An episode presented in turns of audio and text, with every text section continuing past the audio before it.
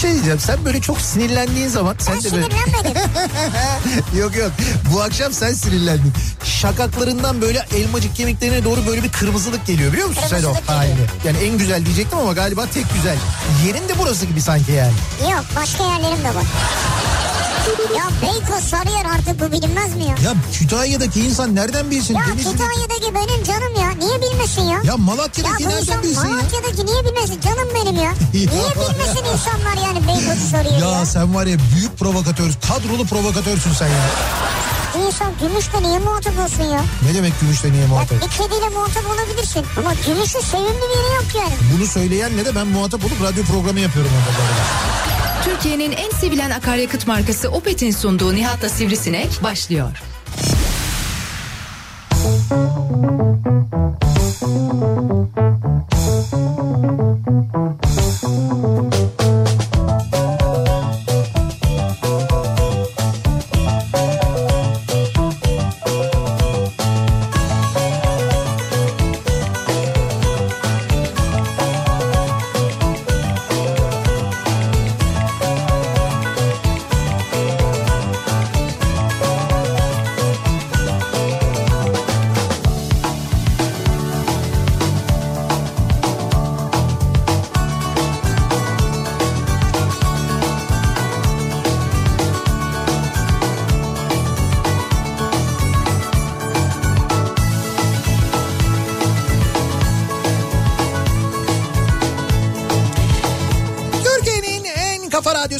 Kafa Radyo'dan hepinize mutlu akşamlar sevgili dinleyiciler. Opet'in sunduğu Nihat'la Sivrisinek programıyla sizlerle birlikteyiz. Türkiye radyolarının konuşan tek hayvanı Sivrisinek'le birlikte 8'e kadar sürecek yayınımıza başlıyoruz. İşlerinden çıkan, evlerine doğru yol almakta olan, daha uzun yolu olan ya da çoktan evine varmış olan, 5 dakikaya evdeyim, yavaş yavaş da akşam yemeğine girişirim diyenler için bu akşam da mikrofon başındayız. Evet. Kimilerine akşam yemeği hazırlanışında ve akşam sofrasında eşlik etmek üzere, kimilerine yolculukta çubuk kraker kemirirken eşlik etmek üzere bu akşam da mikrofon başındayız Sivrisinek'le birlikte. Vallahi ne diyeyim, hoş geldin. Ya bu öyle yani, bu deyip takılırsın işte, anladın mı? Bu dersin ya, kalırsın yani öyle. Nedir bu mu yani, böyle girip hayır, hoş geldin. Benim sana mesajım hoş geldin. Evet. Dinleyicilerimize mesajımsa. Evet, ne? Bugün sabah böyle hafif ılık bir havayla başlayıp gün içerisinde daha da yaza bağlayan bir havayla devam edip neredeyse güneşlenecek hale bizi getiren bir güneşle beraber çok bahçede kahvemizi içtikten sonra. Çok devrik bir cümle oldu, saçmalı ama olsun. Yine bir yerden böyle bir çevirdin ama bir mıcıra girdin.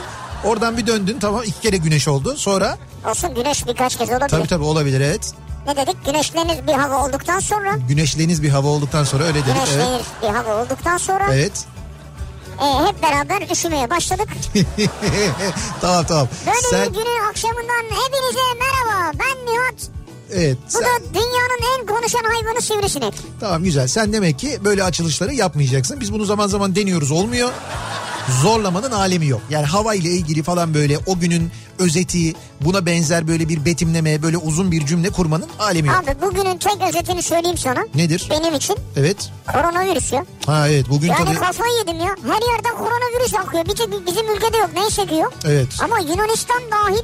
Evet, şu anda 4 bir yanımızda. Her yerde var ya. Yani şimdi bizim Suriye'yi bilmiyoruz tabii de. Zaten olmasa da gerek yok. Onun zaten dibimizde olması yeter. Irak'ta var. İran'da var. Bizim komşu ülkelerimiz. Gürcistan'da bilmiyorum henüz görüldü mü. Yunanistan'da var. Bulgaristan'da var. Evet. Ve bizde şu anda yok. Şükür yok. Olmadığı. Şükür yok. Şöyle olmadığı söyleniyor. Ama yetkililerin... olabilir diyorlar. Söylediler. Şimdi... Yani olacaktır diyorlar. Ama zaten bu belliydi. Yani bu hani bu kadar ülkede olduktan sonra, görüldükten sonra 80 milyon nüfusu olan Türkiye'nin üstelik 4 bir yanında böyle hastalık varken, görülmüşken Türkiye'de olmaması zaten mümkün değil.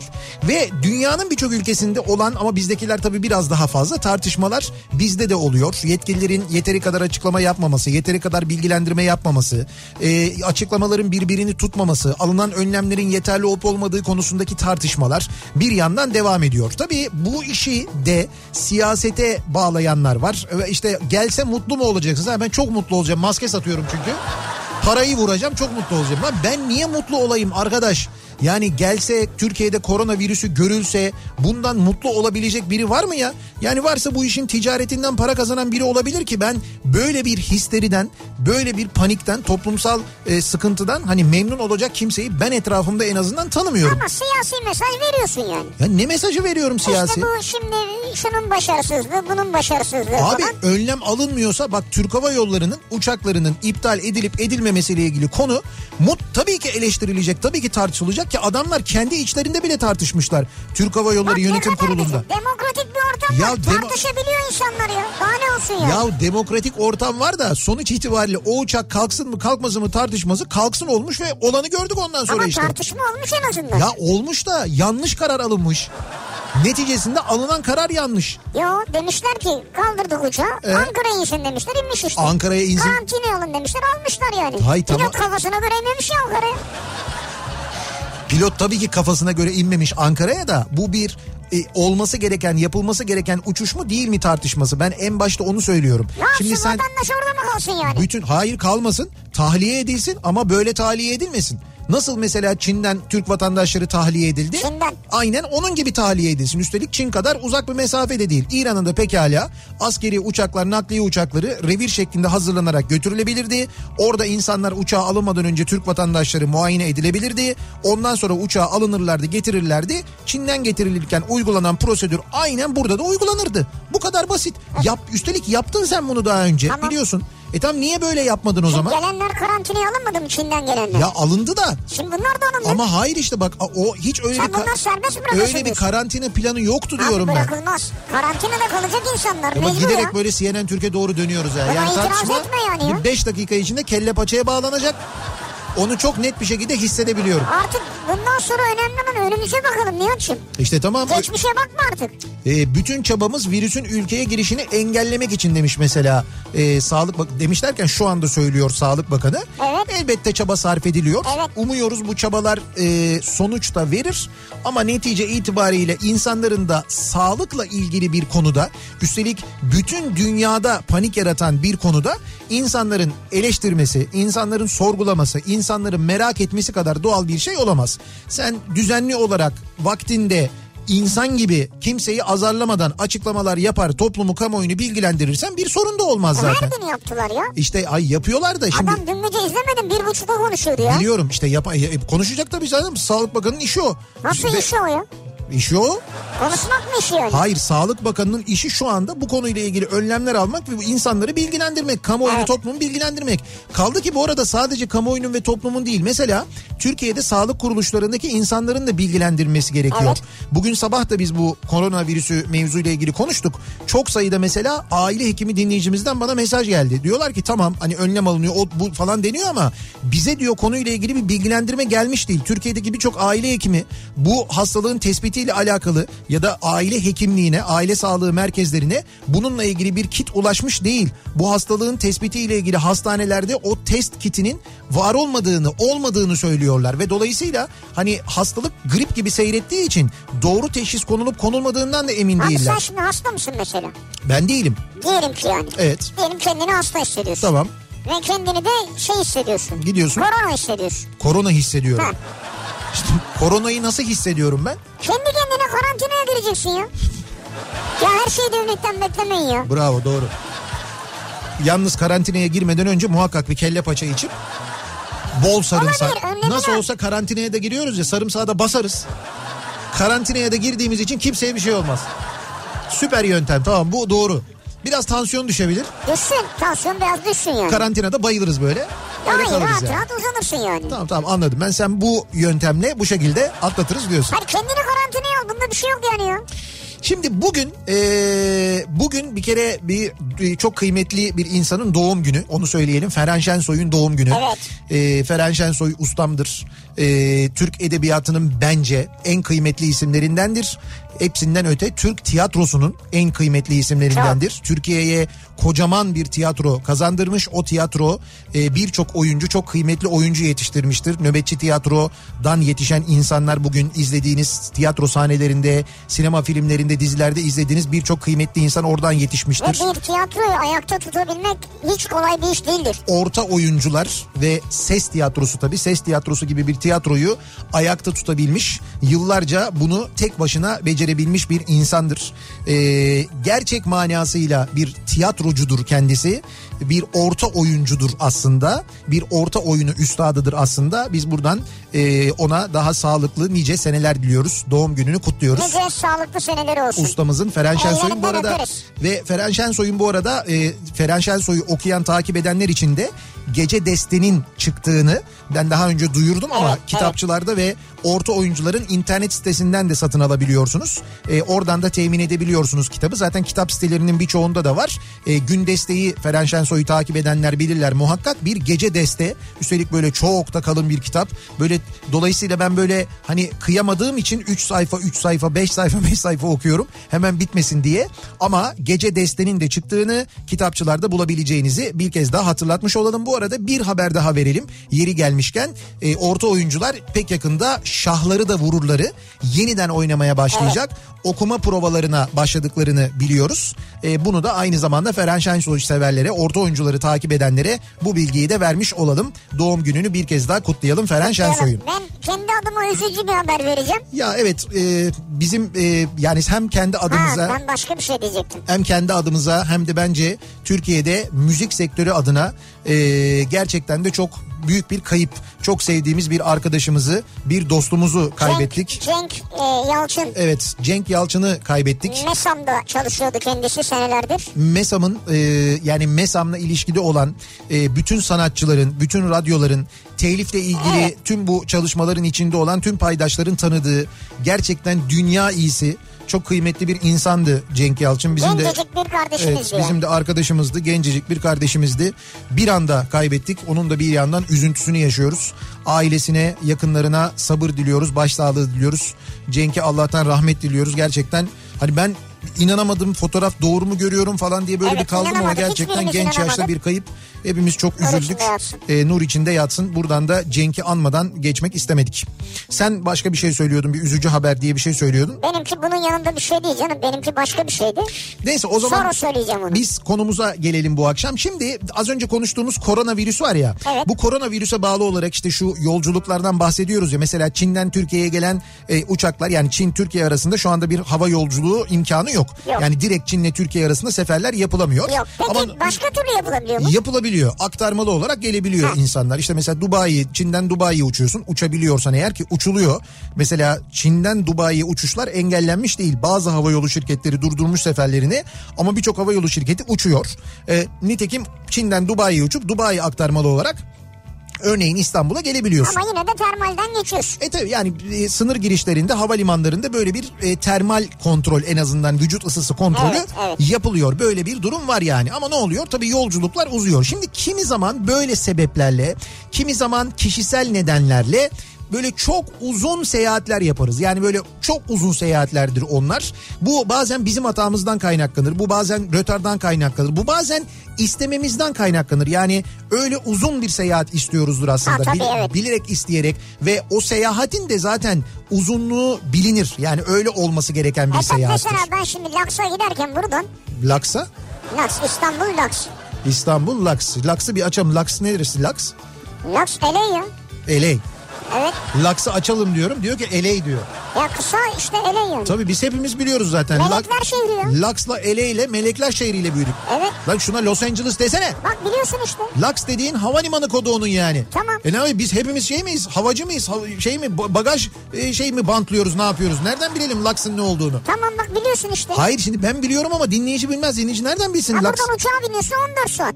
Tamam işte onu söyle. Öyle bitmedi ama yani. Evet. 14 saat orada indin. Evet. Oradan sonra orada kalmıyoruz ki. Kalmıyoruz. Oradan direkt araca biniyorsun 5 saat. Vegas. Evet doğru. Orada Vegas demeyeyim dur. Las Vegas. Hayır pardon. Onun da kodunu söyleyeydin keşke. Peki bunlar bir şey diyeceğim. Evet. Bunların tamamı ne yaptı? 19 saat mi? Biz... Şu an 19 saat. Beklemelerle... Ama sen bunu evden çıktın. Orada gittin. Polisi bekledin. Şöyle evden çıkışla ben onu, yani biz çok gittiğimiz için yayıncılık fuarına her sene gidiyoruz ve yayıncılık fuarı orada oluyor. Allah kahretsin, hep Vegas'ta oluyor yayıncılık fuarı. Şimdi orada evden çıkışla otele giriş otele girişte bizim rekorumuz 27 saat. Yani 27 saat hiç durmadan yolculuk yaptığımızı biliyorum. Yani evden çıkıp işte havalimanına gidip uçağa binip Los Angeles'a uçup oradan araba kiralayıp oradan Vegas'a geçip ya da mesela uçakla işte Vegas'a geçip falan filan, yani 24 saatle 27 saat arasında değişiyor. Şimdi hoş gibi görünüyor. Aslında hoş da. Yani çok büyük yorgunluk oluyor sonu. Ama çok büyük yorgunluk oluyor. Sonunda gerçekten finalde artık böyle hani sen ne kadar mutlu olsan da ne kadar pozitif olsan da böyle hani böyle ooo falan diye böyle bir hani mutluyum diye elini kaldırmaya çalışıyorsun, kalkmıyor o ya derece. Ayaklar eller zaten Fred Çakmaktaş'ın eli ayağı gibi. Bir şişiyor var ya o 14 saat uçuştan sonra, acayip. Şimdi benim bugüne kadar yaptığım en uzun yolculuk bu mu? Yok değil. Benim çok daha uzunu var. Yani 27 saat. Trenle tabii. 27 saat işte uçakla oraya gitmişliğim var ama 48 saatte mesela İstanbul'dan Siirt'e gitmişliğim var trenle. Yani 48 saate yakın, öyle söyleyeyim aşağı yukarı. Kurtalan. Evet, Güney Ekspresi diye geçiyor onun ismi ama Kurtalan Ekspres diye bilinir. Çünkü Haydarpaşa'dan kalkıyordu o zaman. Şu anda kalkmıyor. Evet. Haydarpaşa'dan Siirt'in Kurtalan ilçesine kadar gidiyor. Demiryolu orada bitiyor zaten. Kurtalan'a kadar o zaman 48 saat sürüyordu bu tren yolculuğu. Peki istek dışında oldu mu? Yani kendi isteğin dışında. Mesela buradan çıktın, gideceksin İzmir'e. Evet. Ama İzmir'e 15 saatte gittin. Ha, evet. Yani isteyerek değil. İşte yolda kaza oldu, kar yağdı, çamura battı. Şöyle oldu. Buradan şeye gidiyordum ben. Yunanistan'a gidiyordum. Ki bu arada Yunanistan'da da koronavirüs görülmüş. Şimdi Yunanistan'la kapılarımızı da kapama ihtimalimiz var. Öyle deniyor. Şeye gidiyordum ben. Halkidiki'ye gidiyordum. Yani normal koşullarda İstanbul'dan arabayla çıktığında gümrük dahil işte 5 saatte falan gidebileceğim bir mesafe. 5 saat mi? Kısa değil mi 5 saat mi? Yok değil. 5 saat 6 saatte gidiyorsun. Tamam. Yani 5-6 saatte Halkidiki'ye varabilirsin. De ki 6 saatte mesela. Ben sabah böyle 8'de çıkıp gece 10 falan gibi gidebildim. Çünkü o aradaki süreyi gümrükte bekledim. Yani sıra bekledim yani. Ama sırf sıra beklemedin sen. Ha tabii, ben ehliyeti de unuttum. Ehliyeti unuttuğumu Keşan'da fark ettim. Sonra İstanbul'dan ehliyetin gelmesini bir Keşan'da bekledik 3 saat. Ondan sonra o 3 saat bekledikten sonra gidip bir de sıraya girdik. Ben bileydim tabii sıranın öyle olduğunu, gider sırada beklerdim aslında ama o da bir ayrı enayilik. Neyse, ama bilemezdim yani, bilmiyordum. Ondan sonra orada sırada, ama o sırada uzun süre beklemek ki gurbetçilerle bekledik. Ben bayağı böyle bir şey hissettim kendimi, işte Almanya işte ne diyorlar ona? Kesin dönüş mü? Yok kesin dönüş değil de Almanya kara vatan falan işte böyle. Ha acı vatan mı? Ha, acı vatan. Hı-hı. Ben öyle bir moda bağladım bir ara. Gideceğiz şimdi, bir daha memlekete dönemeyeceğiz 6 ay. Orada çalışacağız, Almanların şeyini çekeceğiz falan diye. Sen sollasaydın herkesi. Tabii olur. Hayır, bu tırlar kamyonları yok mu? Onları sollayamıyor musun? Yok, tırlar kamyonlar değil. Bu bildiğin otomobil kuyruğuydu. Otomobil kuyruğu. Tabii tır kuyruğu da yoktu bu arada. Tır tarafı bomboştu. Fakat otomobil kuyruğu epey bir uzundu yani. Peki, İpsala'da. Bilmediğim için soruyorum. Evet. Böyle bir yerde diyelim ki hani bu şeyler var ya. Tepe lambalı araçlar var ya. Evet. Ama yasal olandan bahsediyorum. Tamam. Yasal olan tepe lambalı araç oradan da geçebiliyor mu öyle herkesten önce? Herkesin önüne geçebiliyor mu? Geçer herhalde. Yasal olan herhalde geçer diye tahmin ediyorum. Yasal olmayan neler yaptığına göre yasal olan orada rahat geçer. Yalnız orada şöyle oldu tabii. Sırada bekleyenlerin büyük çoğunluğu Almanya'da yaşayan yurttaşlarımız olduğu için aradan böyle işte ön sıraya girmeye çalışan Türk plakalı arabalara bir tepki verdiler var ya. Demokratik tepkilerini ortaya koydular. Yani Almanya'da bu demokratik tepkiyi ortaya koyma konusunda epey bir gelişmişler. Yani böyle bir iki kişi yeltendi. Onların önüne bir atlayışları var, arabanın önüne. Ya. Atlıyorlar yani. Şimdi biz böyle solda bekliyoruz. Bunlar sağdan geçmeye çalışıyorlar. Sağdan geçenin önüne doğru bir atlamaları vardı. Atladılar, durdurdular. Sen kimsin, nereye gidiyorsun? Adam anlatıyor işte, diyor ki ben çalışıyorum orada, o yüzden gidiyorum falan diye. Kartını göster, ispat et. Tabii öyle sordular ve öyle müsaade ettiler. Kimsenin o kuyruğun ön tarafına girmesine yani ben de izin vermem ama onlar da müsaade etmediler. Biz efendi böyle 4,5-5 saat orada sırada bekledik. Benim en uzun yolculuklarımdan bir tanesi oydu.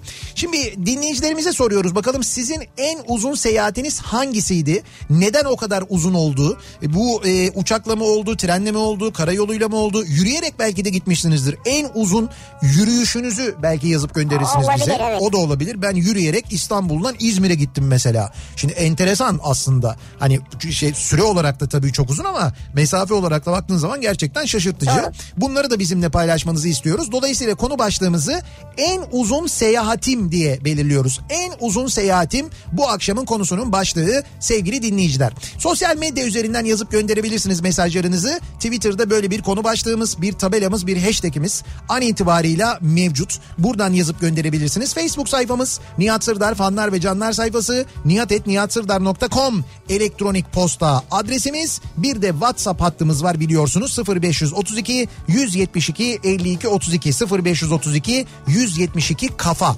Buradan da yazıp gönderebilirsiniz mesajlarınızı. En uzun seyahatim bu akşamın konusunun başlığı sevgili dinleyiciler. Hemen dönüyoruz. En uzun olmasa da bile uzun seyahatlerinin bir bölümünü şu anda yapmakta olan ve akşam trafiğinde bizi dinleyenler için hemen trafiğin son durumuna şöyle bir bakıyoruz. Hyundai Tucson Enline yol durumunu sunar.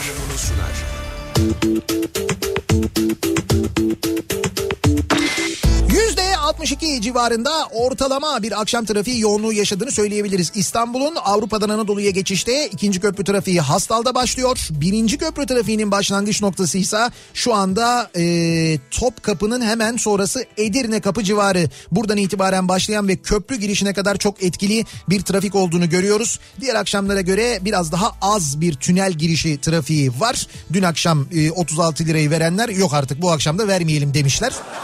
Evet öyledir. Bu arada tünel girişi ve köprü trafiği demişken bugün sabah yayındayken dinleyicimizden gelen bir mesajla öğrendiğimiz bir karayolları ihalesi var. Bugün devlet ihalelerinin yayınlandığı sitede yayınlanmış bir bilgi var.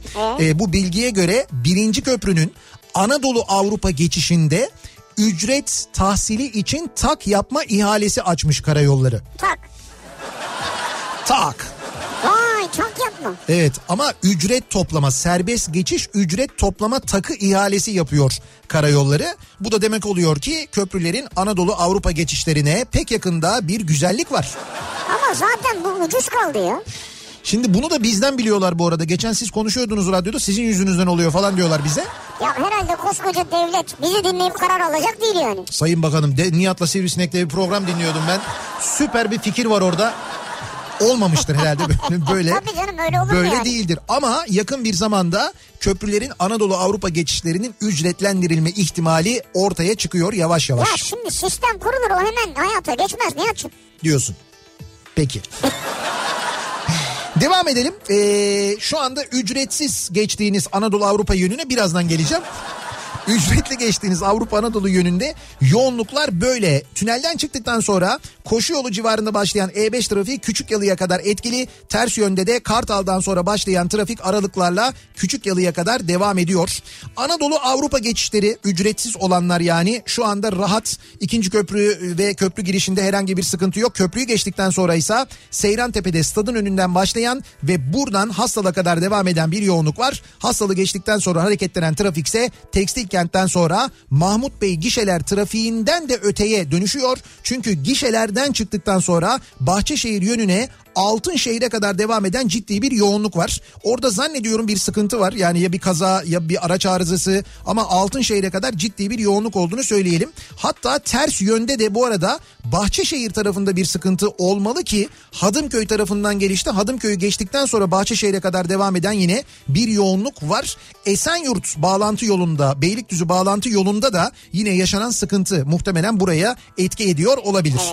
E5'i kullanacak olanlar içinse köprü geçişinde herhangi bir sıkıntı yok. Köprüyü geçtikten sonra E5'te Mecidiyeköy'de başlayan ve Haliç'i geçene kadar devam eden yoğunluk Haliç'ten sonra bir miktar açılsa da Edirne Kapı'dan itibaren yeniden başlıyor ve buradan sonra Şirinevler'e kadar çok yoğun bir trafik var. Hatta burada İncirli Şirinevler yönünde yan yolda bir de trafik kazası var. O kaza da trafiği epey bir etkilemiş vaziyette. Şirinevler sonrasında hareketlenen trafik Sefaköy rampasını çıkınca duruyor ve buradan sonra biliyorsunuz Beylikdüzü'ne kadar devam eden bir yoğunluk yine sizi bekliyor. Sahil yoluna kaçarsanız Zeytinburnu Bakırköy arasında bir yoğunluk var. Bakırköy sonrasında açılan trafik Florya'ya kadar rahat. Fakat Florya'dan sonra Küçükçekmece yönüne, sahile de inseniz, Cennet Mahallesi yönüne de gitseniz iki yönde de ciddi bir yoğunluk olduğunu görüyoruz o bölgede sevgili dinleyiciler.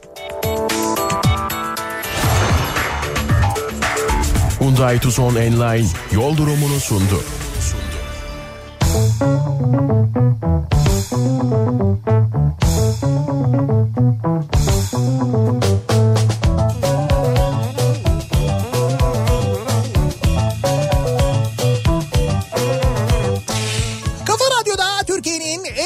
Radyosunda devam ediyor. Opet'in sunduğu Nihat'la Sivrisinek ve çarşamba gününün akşamındayız. 6.30 oldu neredeyse saat. Devam ediyoruz yayınımıza. En uzun seyahatim bu akşamın konusunun başlığı. Sizin bugüne kadar gerçekleştirdiğiniz hava yoluyla, karayoluyla, demir yoluyla, deniz yoluyla, belki yürüyerek, belki bisikletle bugüne kadar yaptığınız en uzun seyahatiniz hangisiydi? Neden o kadar uzun oldu o seyahat acaba diye konuşuyoruz. Belki, dinleyicilerimize soruyoruz. Mesela raket kullanırken de olabilir o seyahat. Ne kullanırken? Raket. Raket mi? Tenis raketi yani. Tenis raketi kullanırken seyahat ne alaka ben? Abi 28 yıl. Evet. 4 yaşında başlamış oynamaya. Tamam. 28 yıl boyunca. Evet. Kazandığı Grand Slam'ler. Evet. Dünya şampiyonluğu. Evet. Şampiyonası. Evet. Şampiyonluğu. Derken. Evet. Çok üzünlü bir gündeyiz bugün. Maria Sharapova tenisi bıraktı. Öyle mi? Evet. Ha, bu üzüntü bu muydu seninki? Evet. Sharapova tenisi bırakmış yani, öyle mi? 32 yaşında. Başımız sağ olsun. Yani bir grup olarak biz büyük yastayız. Sizin grubu ve ekibi tahmin edebiliyorum. Ya sırf biz değil, dünyadan yani. WhatsApp grubunuz da var sizin değil mi? Var, Sharapova. Neyse, bundan sonra diğer çalışmalarla belki gündeme gelir kendisi. Yani inşallah. Başka çalışmalarla, başka sportif. Sosyal bir takım aktiviteleri de var. Tabii, yani. Onları da takip ediyorsunuzdur eminim. Zaman zaman Türkiye'ye geliyor. Kendisinin bir yardım fonu vardır. Muhakkak oraya yardımda bulunuyorsunuzdur, değil mi? Fondan yardım almaya çalışıyorsunuz. Tabii, doğru düşününce durumumuzu. Bir dakika, gerçekten mi diye soran dinleyicilerimiz var. Gerçek. Hayır, Sharapova'yı söylemiyorlar. Sharapova değil, köprüyle ilgili gerçek mi diye soruyorlar da. Nerede o ihale, biz de bakalım. Şöyle, gerçek, bugün sabah dinleyicimiz gönderdi.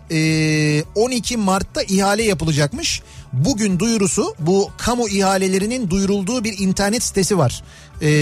Şimdi sitenin ismini unuttum ama o sitede onun ilanı var. Diyor ki 15 Temmuz Şehitler Köprüsü kuzey yönü, Anadolu Avrupa yönü serbest ücret geçişi takı ihalesi gibi böyle uzun bir cümle. Yani şu var: birinci köprünün Anadolu Avrupa geçişine ücretlendirme yapmak için bir tak yapılacak. Karayolları bunun ihalesini yapıyor 12 Mart'ta. Şimdi bu ne demek oluyor? Demek ki birinci köprünün Anadolu Avrupa geçişi ücretlendirilecek. Bunu böyle bağdaştıramaz. Peki birinci köprüde bu olursa o zaman ikinci köprüde olacak mı diye sorabiliriz. İkinci köprüde zaten var. Yani şöyle, ücretlendirme yok da tak var zaten. Sistem var. Zaten hatırlarsanız, daha doğrusu geçerken görürsünüz. İkinci köprünün Avrupa Anadolu yönünden geçerken altından geçtiğiniz takın aynısı Anadolu Avrupa geçişinde de var. Kavacığı geçtikten hemen sonra. Onu yaparken ne dediler bize? Dediler ki bu ücretlendirme için değil. Bu buradan kaçak geçecek olan kamyonlar ve otobüsler falan filan. Evet. Ne oldu? Ondan sonra fıldır o kamyonlar, otobüsler geçti. Onlara ceza gidiyor. Ya gitmedi uzun bir süre. Ondan sonra şimdi gidiyor ayrı da. Netice itibariyle o sistem orada hazır. Sadece birkaç tane aparat takılacak ve o aparatlar takılınca orası da ücretlendirilecek. Yani orada yapılan şeyin asıl amacı bir ücretlendirme yapmaktı. Ben bunu söylüyordum zaten de o zaman bana hadi canım falan diyorlardı. Şimdi buyurun, birinci köprüde de yapıyorlar. Ben sana söyleyeyim, şu anda köprünün geçişine kadar otomobil geçişi tek yönde geçiş, yani daha doğrusu iki yönde de bilmiyorum, geçerken ne ödüyoruz? 12 küsür hiç bir şey olması lazım. Ben ödemiyorum çünkü. Bunu da bilmiyoruz artık biz, değil mi? Nasıl olsa çünkü geçerken yazmıyor ya. Ya ben şirket ediyor bir de. O da güzel bir şey aslında ya. Hani geçerken yazmaması, hani OGS varsa ötüyor, HGS varsa o da ötmüyor, biliyor musun? EKAP'mış şeyin adı. Erhan abi yazdı. EKAP'ta görülebiliyor bu kamu ihalelerinin takip edildiği bir site burası. EKAP, oradan görülebiliyor bu ihale. Belki biz de gireriz, ne yapayım ya? 10 lira 50 kuruş şu anda. Doğru mu? 10.50 mi? Ha, 10.50. Ben 12.50 dedim, ben daha ucuzmuş ya. Şimdi dolayısıyla yani. Ben sana söyleyeyim, 10.50 olur, 10.50 olur. Otomobil 10.50, hafif ticari araç 13.50. Yani şöyle olur, 10.50 gidiş, 10.50 dönüş olur. Neticede ne olur? 21 olur. Yine baktığın zaman tünelin 3'te biri yine ucuz. Bence yine ucuz yani. Ucuz kaldı yani. Çok ucuz. Yani o yüzden böyle hani gidişe gelişe de aynı fiyatı verirlerse bak kamuoyu olarak şey etmeyin ha. Yapmayın yani. Abi şimdi Avrasya'ya göre ucuz değil mi yani ya? Abi ucuz. Şeye göre. Neye göre? Ya Sultan Selim Köprüsü'ne göre. Ona göre de ucuz. E tamam işte. Tabii bu nasıl dengelenecek? Ben de onu söylüyorum. Nankörlük yapmamak lazım. Bunu bir dengeleme hizmeti olarak. En güzeli. Anlatıyorum, hazır mısınız? Hazırız, buyurun. En uzun seyahatim 2015 yılı Şubat ayıydı. İstanbul'a deli gibi bir kar yağmıştı ve tüm uçuşlar iptal edilmişti. Cenaze sebebiyle Merzifon'a gitmiştik ve İstanbul'a dönmek için sabah 6'da uçak biletimiz vardı. 4.30 gibi evden çıktık. Havaalanında bekle kalkacaktı, kalkmayacaktı falan derken 14'e kadar bekledik. Sonra uçağın kalkmayacağı belli oldu. Yani 4.30'da evden çıkıyorlar. Saat 14'e kadar bekliyorlar. Ne oluyor? 10 saat. 9.5 saat orada bekledik. Sonra uçağın kalkmayacağı belli oldu. Otobüs bileti aramak için çıktık havaalanından. Saat 23'e İstanbul'a otobüs bulduk. Saat 23'e. Dolayısıyla o 14'ten 23'e kadar da bekliyorlar. Yani 23'ten 4'e çıkar 19 saat oldu. 19 saat oldu. Deli gibi kar, soğuk. En son otogarda ayaklarımı kalorifer peteğine sokuyordum. Velhasıl sabah saat 11'de İstanbul'a ulaşmıştık. Böylece 30 saat süren Merzifon İstanbul yolculuğum sona ermişti diyor Cansu. Yani Merzifon'dan İstanbul'a 30 saatte gelmişler. Merzifon'dan İstanbul'a. Evet, Merzifon İstanbul. Şimdi normalde Merzifon İstanbul otobüste ya da arabayla geldiğin zaman işte 10 saat, 9 saat o civarda sürmesi lazım benim bildiğim kadarıyla. Peki Bozcaada'dan ne kadar sürer? Bozcaada'dan İstanbul mu? Deniz yolu da dahil olmak üzere 4 saat. Hadi bilemedin 5 saat olsun. Bilemedin 6 saat olsun yani. Bir bayram sonrası. O bayram sonrası. Bir dakika. 18 saatten fazla sürdü diyor Serkan. Bayram sonrası o yollar çok şeker oluyor. Hele bir de böyle Trakya tarafından geliyorsan aman. Tatil yaptık ya diyor. Tabii o bütün tatilin ki o senin bayram zamanı yaptığın tatilin de ben nasıl olduğunu tahmin ediyorum. Böyle Bozcaada'nın ara sokaklarında birbirine omuz ata. Yürümeler. Hadi diyelim ki oturacak bir yer buldun, böyle masada otururken o daracık sokaktan geçenlerin sürekli senin masaya böyle çarpması, senin sürekli bardağın diye yavaş diye böyle insanları sürekli uyarman falan. Alaçatı'yı hiç anlatmıyorum bak. Orası daha da fena yani. Doğru. Bayram zamanları çok güzel oluyor. En uzun seyahatim. Bakalım nerelere yapılmış. En uzun seyahatim diyor Melike. Evet. Susurluk'tan Hatay'a. Otobüsle gitmekti. 18 saat sürdü. Evet. Ama 18 saat bana 18 yıl gibi gelmişti diyor. Nereden hatırladım, yine tadım kaçtı demiş. Susurluk'tan Hatay'a 18 saatte evet, gitmişsiniz. Normal değil mi süre? Normal 18. Normal ama 18 saat otobüs yolculuğu yorucu. Şimdi geçen gün kiminle konuşuyorduk? Bir abimle konuşuyorduk. Böyle çok uzun otobüs seyahati yapmayalı epey bir zaman çok oldu falan diye. Ben konuşuyordum, böyle yeni bir otobüs projem var benim de ondan bahsediyordum. Yuh yine mi falan dedi bana. Ben dedim sus dedim, kimseye söyleme dedim. Söyleyemiyorum zaten etrafıma dedim. Söylüyorsun şu an. Değil mi? Neyse öyle bir sohbet geçiyor aramızda. Konuşuyoruz. Ondan sonra dedi ki ben ona bir otobüsten ya dedi o otobüs dedi benim dedi en son seyahat ettiğim otobüs oydu dedi. Yani en son uzun seyahatimi o otobüste yapmıştım ben dedi. Ondan sonra dedim ne kadar zamandır mesela otobüsle bir seyahat yapmadın ama böyle uzun, ne bileyim ben uzun derken İstanbul Ankara, İstanbul İzmir bile olur. Ama İstanbul Antalya mesela. Ya da İstanbul Antalya mesela düşündü bulamadı. Şimdi ben de mesela düşünüyorum yani biz şöyle çok karayolu yolculuğu da yapıyoruz. Kendi otobüsle yapmadık ya. Otobüsle o kadar uzun seyahati en son ne zaman yaptık? Ben hatırladım. Çanakkale'ye gittik. Bizim canlı yayın otobüsüyle.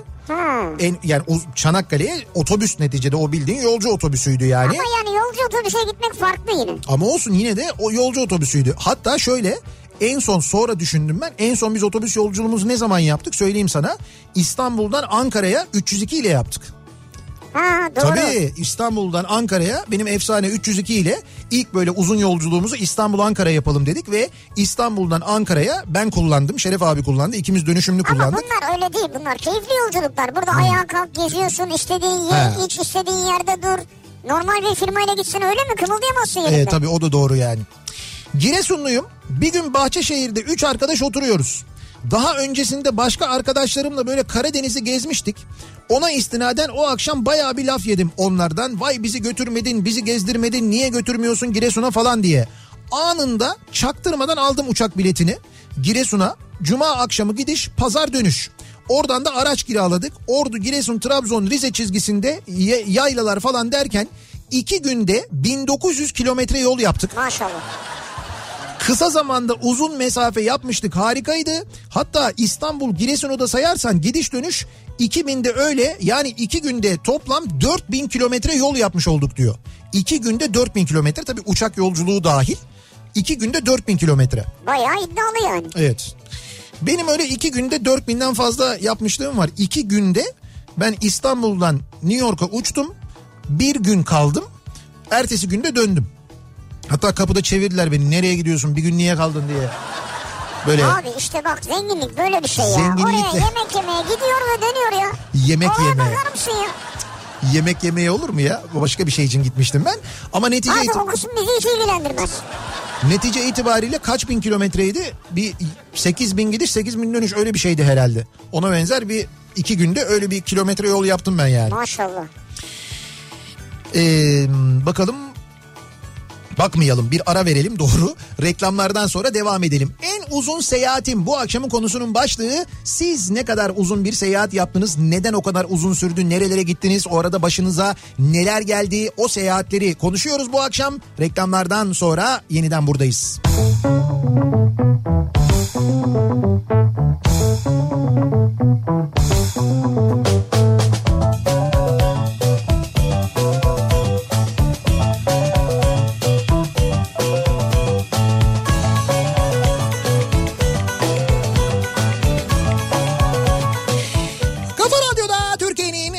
Radyosu'nda devam ediyor. Opet'in sunduğu Nihat'la Sivrisinek ve devam ediyoruz yayınımıza. Çarşamba gününün akşamındayız. En uzun seyahatim bu akşamın konusunun başlığı. Bugüne kadar yaptığımız uzun seyahatleri, uzun yolculukları konuşuyoruz. Ne kadar uzun olabilir acaba diye. Şu ana kadar gelen en uzun seyahat kaç saat oldu? Yani şu ana kadar gelenler içinde 30 saat mi oldu?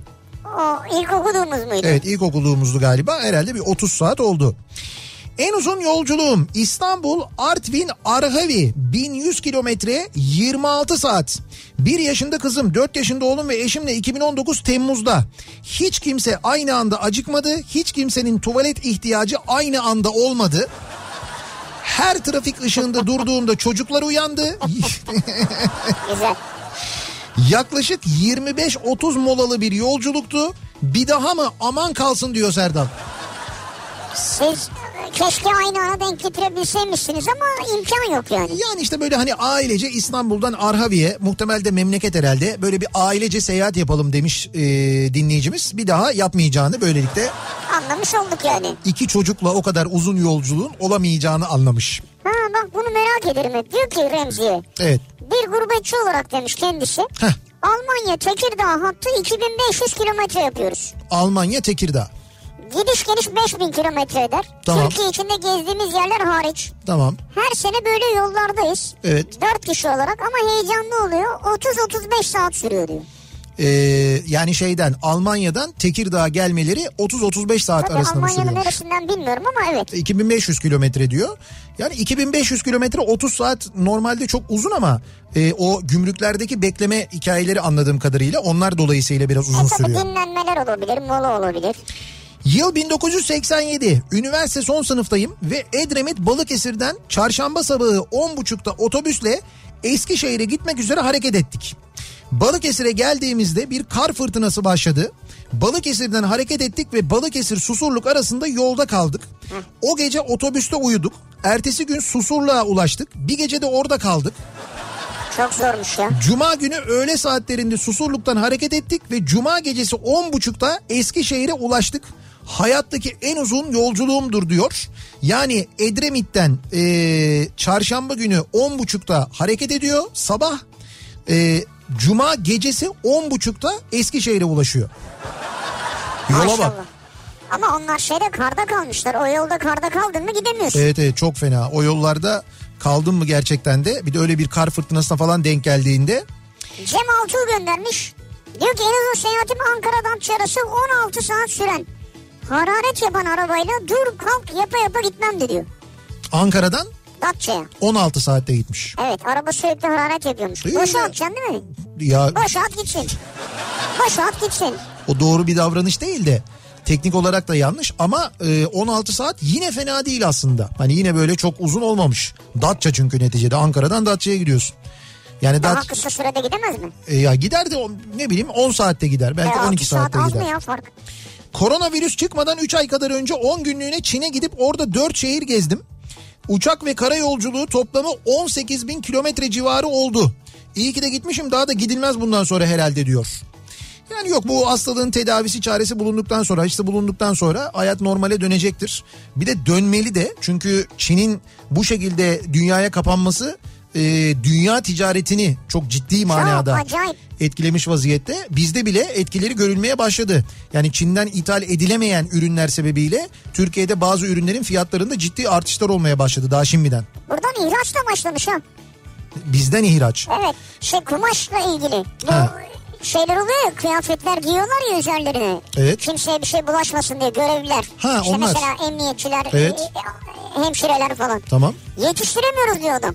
Ya Türkiye'de tekstil sektörü bu manada bir miktar hareketlenebilir gerçekten de. Çünkü Çin'de üretim yaptıran firmalar şimdi Çin'den yaptıramadıkları için gelip bizden yaptırıyorlar ama neticede bizde yapılan üretimin ham maddesinin bir bölümü de Çin'den geldiği için olabilir. Ama orada öyle bir sıkıntı yaşanıyoruz. Biz satıyoruz diyor yani. Benim en uzun yolculuğum 2005 yılında Samsun'da askerlik yaparken 3 asker kaçağı vardı birliklerine teslim etmemiz gereken. Samsun'dan önce Elazığ, sonra Diyarbakır, sonra Mardin'e geçtik. Normal tur şirketleriyle gittiğimiz için sürekli sonraki şehirler için bilet bul, oradan oraya, oradan oraya. Gidişimiz 40 saat sürdü, dönüşümüz 18 saat sürdü. Ve hiç uyumadan istirahatli olmama rağmen Samsun Fener maçına zorla kendime görev yazdırdım. Anelka'nın ilk maçıydı. Bölük komutanıyla kavga dövüş, görevli yazdırdım kendimi. İstirahatlisin, başına bir şey gelirse işin altından kalkamam dedi. Ben de yazmazsanız kaçar giderim maça dedim. Bak, o kadar yolculuğun üstüne bir de Samsun Fener maçına görevli yazdırmış kendini. Ve böyle mi tehdit ettin yani komutanı? Yazmazsanız kaçar giderim. Yasemin diyor ki en uzun sayı yaptım. Bir bayramda arabayla İstanbul'dan Sivas'a gitme gafletinde bulunmuştuk. İstanbul-Sivas. Tam 23 saat sürmüştü. Kabus gibiydi diyor. 23 saat. Bir kere İstanbul-Gerede arası. Onun minimum bir 10 saati orada geçmiştir. Başlangıcı orada. O Gerede'deki Karadeniz çıkışına kadar acayip bir trafik oluyor. Öyle böyle değil. İstanbul'dan Ankara'ya gidiyoruz. Otobüs yolculuğu. Yani evet, olabilir. Ne kadar olur? 5 saat olur, 6 saat olur. 7 saat olur. Artık 6 saatte, maksimum 7 saatte gidiliyor. Saat 18'de bindim. Otobüs Gebze'yi geçti. Motordan duman çıktı. Bildiğin yanıyor otobüs. Yanıyor yani. İndik aşağı, 4 saat otobanda bekledik. 4 saat. Polis, AFAD, UMKE ne varsa aradık mağduruz diye. Polis geldi. Bir şey olmaz, otobüs gelir dedi, gitti. Yani... Polisi aramışlar, AFAD'ı aramışlar, UMKE'yi aramışlar. Otobandalar böyle bir otobüs dolusu insan. Evet. Otobüs yandığı için inmişler, yolun kenarında bekliyorlar. Aramışlar polis, UMKE, AFAD bilmem ne. Sadece polis gelmiş, demiş ki otobüs gelir bekleyin demiş, gitmiş. Hani otobandasınız, tehlike olur. Ne yapsın, polis arabasına şimdi 50 kişi alamaz abi ki. Polis arabasına almaz da bir yerden bir araç bulur polis. Bunu polis bulur herhalde. İnsanları bir dinlenme tesisine, bir yere en azından sevk eder, transfer eder ki otoyolda kalmasınlar yani. En azından böyle bir şey yapılır. Yapılmaz mı? Bence yapılmalı. Neyse biraz daha bekledik. Önümüze çıkan ilk otobüsü gasp ettik. Gördün mü? Bindik. Mola yerinde bizim otobüsün şoförü kaçtı. Artık ne sorunu varsa diyor yani... Geçen otoyoldan geçen bir otobüsü durdurmuşlar. Kimse onlara yardım etmeyince zorla o otobüse binmişler. O otobüs onları ilk mola yerine kadar götürmüş. Mola yerinde de kendi yanan otobüslerinin şoförü kaçmış. Vay be. Ve sabah 8'de Ankara'ya giriş yaptık. Böyle çetrefilli yolculuk yapmamıştım ben diyor. Hakikaten acayipmiş ya sizinki. Evet, maceralı. Siz sonra nasıl gittiniz yani? Maceralı. Acaba sonra nasıl gittiler? Ya bilmiyorum ya... O firmanın bir otobüsü mü geldi sonra? Ya öyle bir şey gelmiştir ya da oradan kendin bilet alıyorsun. Yani o Ankara'ya doğru giden otobüslerde yer varsa...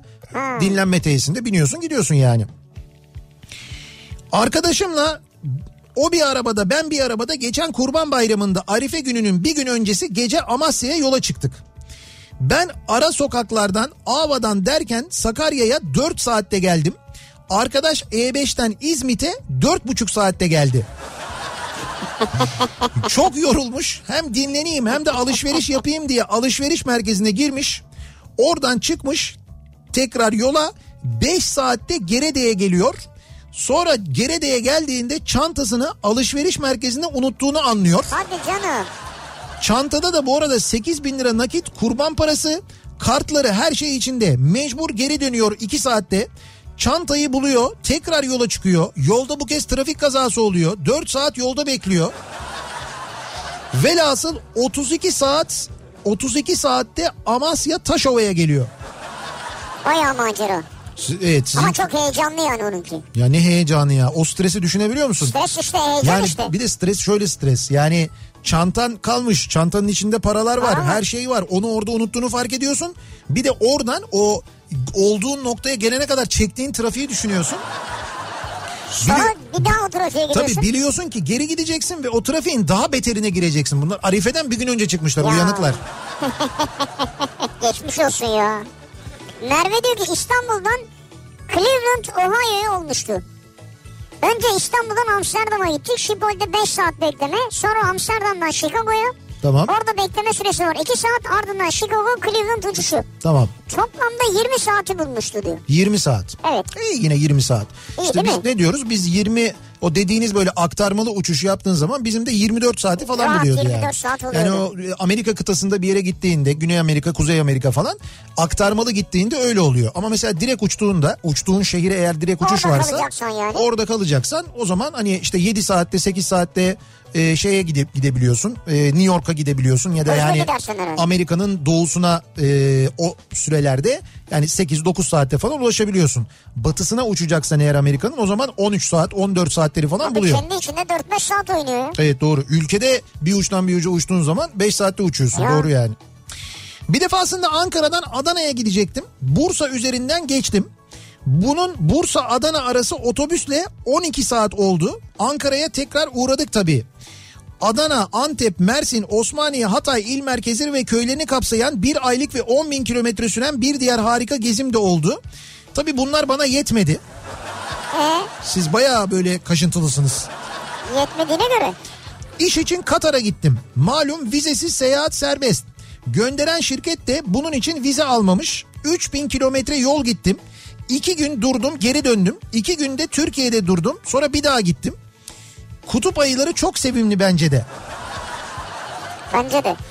Ya niye durdun, onları anlamadım ben yani. Bu vizeyle ilgili bir problem oldu diye tahmin ediyorum ben, o cümlelerden öyle bir şey anladım yani. Ha, Katar'da durdu, sonra burada durdu. Durdu, evet. Mesela indiniz, orada durdunuz mu Doha'da mesela, böyle duruyor musun? Az önce bir arkadaşın yazdığı gibi 2015 kışında fena kar yağmıştı. Biz de Zonguldak'a üniversite için gidiyorduk. Okul başlayacaktı. Bizim evimizin anahtarı Mola'daki arkadaştaydı. Otobüs saatlerimizi ayarladık. Biz geldik fakat arkadaş Ereğli'de yolda kalmış. Heh. Bizden 18 saat sonra geleceğini söyledi. Siz nerede bekliyorsunuz, anahtar yok? Zonguldak'ta. Bunlar varmışlar. 10 saat boyunca Zonguldak'ta dışarıda bekledik. Bütün kahvelere girdik çıktık. En son dedik ki bari valizlerimizi kapının önüne koyalım. Eve çıktık, ses geliyor bizim evden. Zile bastık, kapıyı vurduk. Evin anahtarı ev sahibinde varmış. Kendisi içeride kız arkadaşıyla muhabbet ediyormuş. Bu geçen gün gelen meseleye benziyor ya. Benziyor evet. Bu öğrencilere ev kiralayan ev sahiplerinin böyle bir huyu var. Yani hani maksat ev boş kalmasın diye herhalde böyle bir şey yapıyorlar sanki ev sahipleri. Hay diyor ki neye yanacağımızı bilemedik. Üstelik hava durumundan dolayı okulda bir hafta tatil oldu. Bu olayı yaşayıp sabaha da bir de geri Ankara'ya döndük tatil okul diye. Vay be. Senin ne maceraymış ya? Hayır, sizinki çok betermiş canım, çok fenaymış yani, kötüymüş. Bir ara verelim, reklamlardan sonra devam edelim ve bir kez daha soralım dinleyicilerimize. Acaba sizin en uzun seyahatiniz, en uzun yolculuğunuz hangisiydi? Neden uzun oldu? Bunları konuşuyoruz. Reklamlardan sonra yeniden buradayız.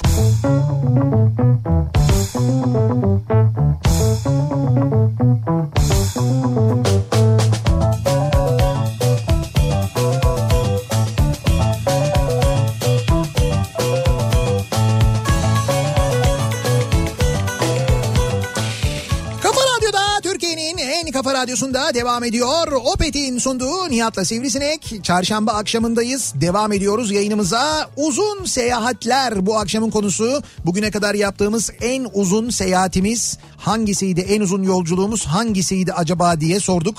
Bayram zamanı yapılan seyahatlerle ilgili bu Arife günü, hatta daha da böyle zekice Arife'den bir gün önce çıkalım, o zaman kimse çıkmaz düşüncesiyle yola çıkılan ve kendisi kadar zeki insanları yolda, otobanda görünce hayal kırıklığıyla sonuçlanan o yolculuklarla ilgili çok mesaj geliyor tabii dinleyicilerimizden. Şimdi mesela Dinçer göndermiş, diyor ki Ramazan bayramı öncesi arabayla İstanbul'dan Çorum Osmancık'a 17 saatte gidebildik. Normalde maksimum 8 saat sürer, 560 kilometredir. Gerede çıkışının az ilerisindeki dur bakayım. Gerede çıkışının az ilerisindeki demiş ama dur, ondan sonrasını göremedik. Duble yol inşaatı varmış, Ilgaz Dağı'nda bir şey varmış falan filan, böyle bir sürü de. Maceralı. Evet, maceralı bir yolculuk olmuş. Barış diyor ki en uzun seyahatim İzmir'den İran'a. Evet. 100 gün süren otostoplu seyahatimdi. Bu kareyi de şu anda sular altında kalan Hasankeyf'ten almıştım diye göndermiş. Otostopla gittiniz, otostopla yaptınız. Evet, ara vererek gitmiş, 100 günde gitmiş İran'a. 2002 senesinde Adıyaman'da öğrenciyiz. Adıyaman'dan Denizli'ye trenle gidelim dedik. Adıyaman Gölbaşı otobüste 2 saat. Gölbaşı'ndan Manisa 36 saat. Nasıl ya? Manisa'dan Denizli 4,5 saat.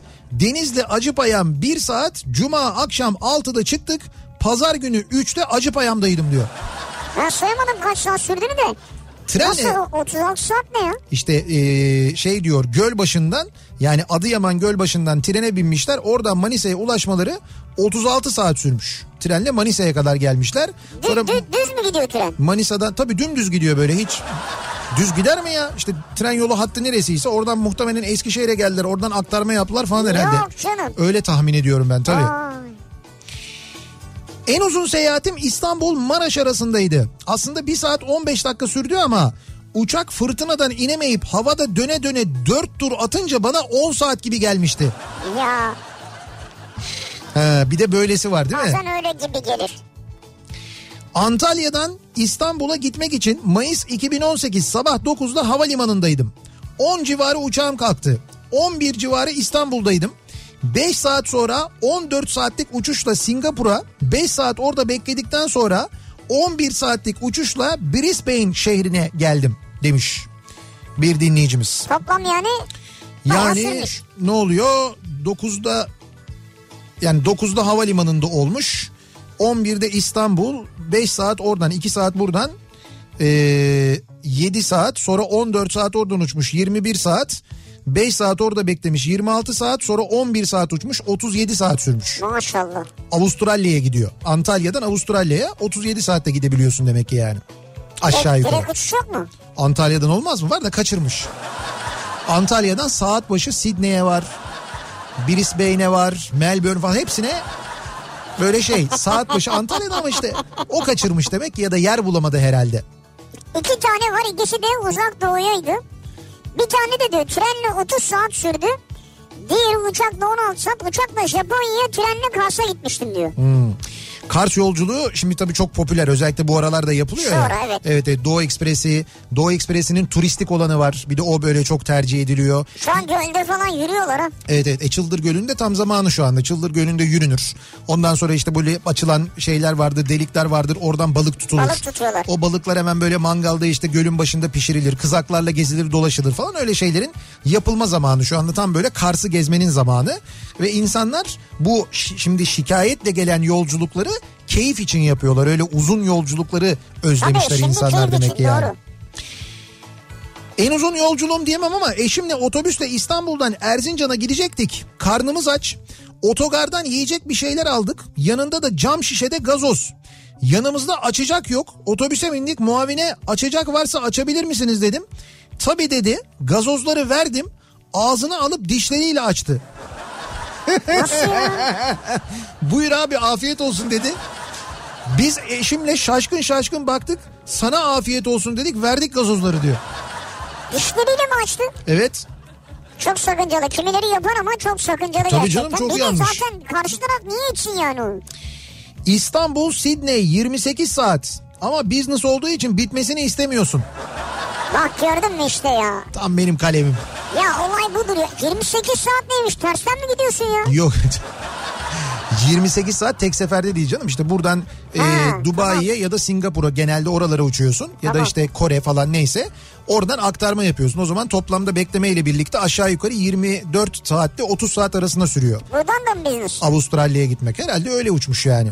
Ya ben çok seviyorum öyle uzun yolculukları, öyle business olursa tabii tadından yenmiyor da. Bak bir tek first uçamadım ya. Ha evet, o şey böyle. Yanarım ona yanarım. Şöyle first uçamadım ama first'te duş aldım. First'te duş aldın evet. Evet, A380'de A380'in alt katı ekonomi, üst katı bir yere kadar business, bir yerden sonrası da first olarak ayrılmıştı. Bir yerden sonrası derken ön tarafı evet, first. Evet ön tarafı, orada first. Yani kaptanın üstünde duş alıyor. Kaptanın üstü değil canım, kaptan önümüzdeydi yani. Öyle mi, kaptan alt katta değil miydi? Hayır alt kat. Ha yok hayır, alt katta değil canım, kaptan önde, o üst kattan kokpite giriş yapılıyor zaten. Ha, Airbus, o zaman alt kat. 380'den bahsediyorum. Alt katın önü cam mı? Tabii alt katın önü cam, en önde oturanlar kendileri kullanıyor gibi görebiliyorlar. Vay be. Neyse yani bir şeydi, çok benim için gerçekten çok acayip bir tecrübeydi, çok güzeldi. Orada duş önemli değil ya. Geçerken ben orada şeye baktım yalnız, o first kabinlere baktım. İşte bazı havayolu şirketlerinde o first class bölümleri bayağı bildiğim bir kabin gibi, böyle otel odası gibi, böyle sürgülü kapısı var, kapı kapanıyor, içeride bir odam var gibi bir şey oluyor işte yani. Ben bunu istiyorum ya. O çok acayip gerçekten de, onu herkes istiyor da biraz maliyetli o, biraz böyle küçük böyle biraz maliyetli. Ya sponsor çıkar birisi der, götüreyim seni der, olur yani. Ben oradan yayın yapmayı hep hayal ediyorum, uçarken, uçakta devam ederken, giderken yayın yapabilsek keşke, ne kadar güzel olur. Mehmet diyor ki bir turizm şirketi 93 yılında evet. Rehber olarak çalışıyordum. Moskova'ya gideceksin dediler. 2 otobüs boş, Moskova'ya gittik. 96 Rus turişi aldık. Evet. İstanbul'a, oradan da Kaş tatiline gitmeleri için macera içinde tam 7 gün süren seyahatim vardır diyor.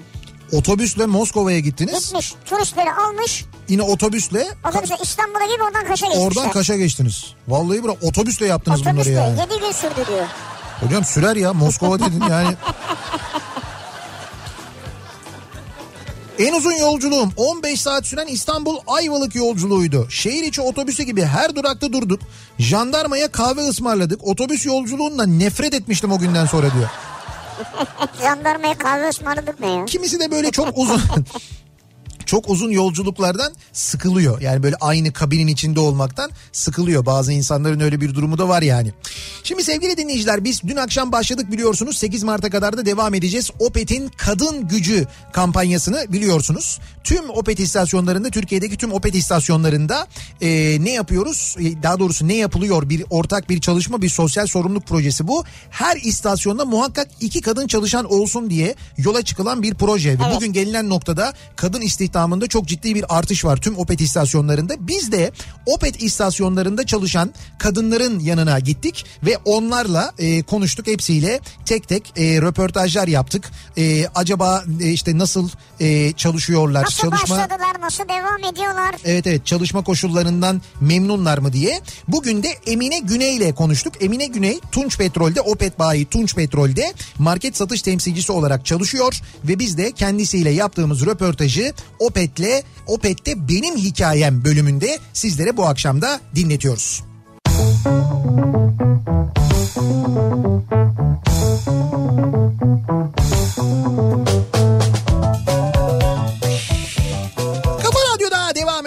Opet'in sunduğu Nihat'la Sivrisinek, Opet'in Kadın Gücü projesinde Opet'te Benim Hikayem bölümünde Emine Güney'i dinledik. O da bir Opet istasyonu çalışanı. Kadın Gücü projesi Opet'in devam ediyor. Biz de 8 Mart'a kadar Opet'te çalışan kadınlarla röportajlar yapmaya, bunları size duyurmaya, dinletmeye devam edeceğiz. En uzun seyahatim bu akşamın konusunun başlığı. Bugüne kadar yaptığınız en uzun yolculuk hangisiydi acaba diye soruyoruz. Bunları konuşuyoruz. Motosikletleri motosikletleriyle mesela seyahat edenler evet, var. Tabii çok büyük bir kitle var. Motosikletle seyahat etmeyi seven, dünyanın farklı yerlerine gitmeyi, bırakın Türkiye'yi gezmeyi, dolaşmayı, dünyayı karış karış motosikletle gezen dolaşanlar var ki genelde onlar böyle kalabalık gruplar halinde yapıyorlar bu seyahatleri. Evet, daha iyi oluyor. Çünkü hepsi motosiklet sever, hepsi motosikletle yolculuk yapmayı seven insanlar. Dolayısıyla ortak konuları çok fazla, ortak zevkleri fazla. Birlikte, benim böyle çok tanıdığım dostum var. Onlar böyle hep birlikte seyahat ediyorlar. İşte dinleyicimiz Cem de diyor ki kızımla birlikte motosikletlerimizle Ankara'dan başlayarak İstanbul, Dedeağaç, Kavala, dönüşte de Kavala, Keşan, Ayvalık, Ankara güzergahı yaptık. Toplamda 2200 kilometre ve 6 gün sürdü diyor. 6 gün yapmışlar bu seyahati. Keşan Ayvalık'tan mı dönmüşler Ankara'ya? Evet evet, dönerken farklı bir rota. Yani tekrar girmişler İpsala'dan, oradan Keşan'a, oradan Ayvalık'a, Ayvalık üzerinden sonra Ankara'ya dönmüşler. 2200 kilometreydi. Çok yorucuydu ama çok da güzeldi demiş. Yani rota çok güzel, güzergahlar çok güzel bir de. Ama bilerek seçmişler tabii. Tabii bilerek seçmişler, doğru. Zorlama durumu yok, güzel. Yok.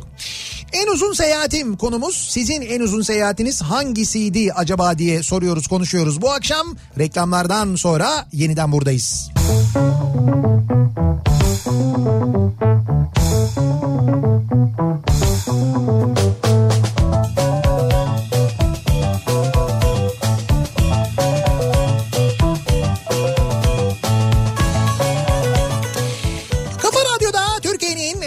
Radyosunda devam ediyor. Opet'in sunduğu Nihat'la Sivrisinek. Çarşamba akşamındayız. Devam ediyoruz yayınımıza 7.30'a doğru yaklaşırken saat. En uzun seyahatim bu akşamın konusu. En uzun seyahatimizi ne zaman yaptık, nasıl oldu acaba diye konuşuyoruz. Harem'den diyor dinleyicimiz, Rize'ye gitmek için bindiğim otobüs feribota doğru dönünce huylandım. Ve yolculuğum Bursa'da sona erdi. Meğer bizim otobüs Harem'de arka kapıya yanaşmış. Ben de anonsu duyunca öndeki otobüse binmişim. 24 saatte gitmiştim mecbur Rize'ye diyor. Yanlış otobüse bindiğin için. Tabii canım. Yalnız feribota bindikten sonra Bursa'ya kadar huylanmaya devam mı ettiniz? Hani huylanacağınıza sorsaydınız. Yani nereye gidiyor? Nereye gidiyor bu otobüs? Sordu. Mesela otobüsün önünde bile yazar ya Bursa diye. Hani bindi feribota. Tamam. Bir huylandı, o sıra feribot kalktı. Tamam, Bursa'ya kadar niye gidiyorsun? Feribot dediğin şeyde Eskihisar, Topçular işte. Topçularda indin. Topçularda inebilirsin. İnledin mi ama?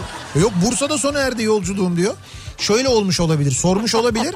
Demişlerdir ki Bursa'ya kadar gelin, Bursa'dan biz sizi Rize otobüsüne bindiririz falan olmuş olabilir.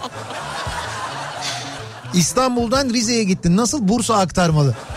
O da güzelmiş. Müthiş.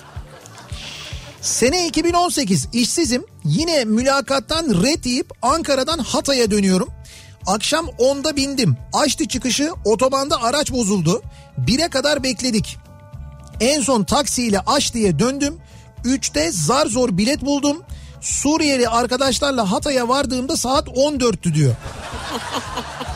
Valla neler olmuş ya. Evet, en uzun seyahatim budur demiş. Zeki diyor ki en uzun seyahatim bu yaz Amerika'ya olacak. Evet. Scarlett'cime DM'den mesaj attım. Henüz cevap vermedi ama eminim o da beni bekliyor. Sen deli misin? Havaalanında kapıda karşılayacak seni ya. Not, eşime Umre'ye gideceğimi söyleyeceğim. O da güzelmiş. Umre'ye gidiyoruz. Nereye? Los Angeles'a. Yani Umre konulu bir film var. Onun çekimine gidiyoruz falan diye. Vay be. Eşimle balayında Fas'a gittik. Casablanca, El Cedide, Suvayr, Velidya, Varzazat, Marrakeş, Şafşavan, Rabat. 17 gün 3000 kilometre. Ne güzel okudun ya. Çölde 40 dereceyi, Atlas Dağları'nda eksi 12 dereceyi aynı gün yaşadık. Tatilin en değişik kısmıysa trafik kurallarını her ihlal ettiğimizde çeviren polislere verdiğimiz Türk pasaportunu gören polislerin Erdoğan bestman, biz kardeş diye bizi sevmeleriydi. Hiç çaktırmadık tabii diyor tepkiyi ama... Böyle deyince diyor yaptık diyor. Bak Fas mesela, demek ki bu Fas. Evet. Yani böyle bir Fas seyahati yapılabilir. Çok da güzel rota da anlatmışlar. Evet, rotayı da anlatmışlar. Bunları tavsiye olarak almak lazım aslında. Mesela senin tavsiyenin Nazire Baysan olmuş, diyor ki ilk kez yurt dışına çıktım. Tek başıma yaptım bir seyahat. Güzel. Bir haftalık Balkan turu yaptım diyor. Ya ben hep söylüyorum Balkan turu, yani şöyle bir kere vize derdi yok. Yani pasaportunuz varsa vizesiz gidebiliyorsunuz. Yani Makedonya'ya da gidebiliyorsunuz. Bulgaristan, Sırbistan'a da gidebiliyorsunuz. Bosna'ya da gidebiliyorsunuz. Mesela Bosna Hersek'e de gidebiliyorsunuz ki bunların hepsini ayrı ayrı bir seyahat olarak yapabilirsiniz. Ya mesela Bosna'yı bir hafta gezebilirsin. Yani Bosna'ya vizesiz gidip İnip orada bir araba kiralayıp bir hafta Bosna'yı gezebilirsin. Cennet gibidir Bosna. Yani Mostar ayrı, Saraybosna ayrı, kuzeyine çıkarsın Banja Luka tarafına. Yani böyle bir yeşil gerçekten yok. Gözlerinize inanamazsınız. Nasıl bir ülke olduğuna, nasıl güzel bir ülke olduğuna. Üstelik çok da yardımseverdir insanlar. Hani turistlere böyle turist muamelesi yapmazlar. Çok yardımcı olurlar, öyle kazıklama mazıklama falan da yoktur. Aynı şeyi Makedonya'da yapabilirsiniz. Yine mesela Makedonya'ya uçakla gidip inip orada bir araba kiralayıp bir hafta Makedonya gezebilirsiniz mesela. Ve bunlarda vize yok. Ve böyle baharda ve yazın giderseniz hayran kalırsınız gerçekten. Baharda de ki esas, Makedonya'da Ohri var mesela. Ohri Gölü'ne gidersiniz yazın. Her taraf yanar. Ohri'nin etrafı serindir. Gece böyle üstüne bir şey almak zorunda kalırsın. Öyle Ağustos'ta, Temmuz'da falan. Öyledir yani. İşte bu önerilerimle böyle bir tur yapmış 7 günlük. Bir de bunları böyle karavanla yaptığını düşünsene. Karavanla enfes. Karavan seyahati yaptığını düşünsene. Yapanlar var. Var. Karavanı olanlar var. Türkiye'de karavan maalesef böyle vergisi çok yüksek olduğu için bir türlü gelişemiyor.